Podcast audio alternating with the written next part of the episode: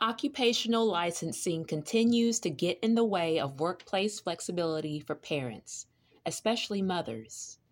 Tennessee's licensing requirement for would be lawyers is an example of how occupational licensing holds parents back.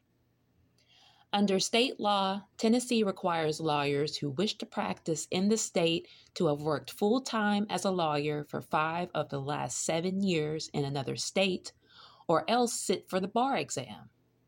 This means that lawyers with part time work experience must either take time off to prepare and sit for another exam, or they are prohibited from practicing law in the state. This rule may seem harmless, but the requirement effectively makes it harder for lawyers with part time hours to practice in Tennessee. Preparing and sitting for the bar exam is not an insignificant requirement. Law students routine, routinely spend months preparing for the exam and even take out loans to cover the thousands of dollars in lost income, bar prep courses, exam fees, travel, and lodging necessary to successfully complete it. The rule hits working mothers especially hard. Of the 21.4 million voluntary part time workers in 2016, 67% were women.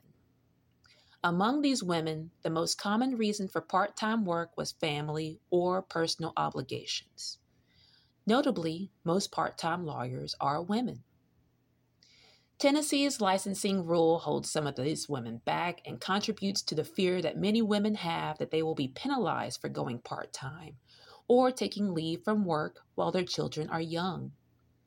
That is truly unfortunate and, in Tennessee's case, ensures that the legal profession misses out on legal talent.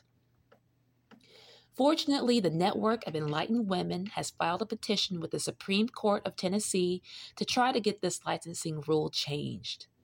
Hopefully, the admission by motion rule requiring full time work will be changed, and this will allow for greater flex- flexibility for mothers, parents, and any lawyer that chooses to work part time in the years to come. Thanks for listening.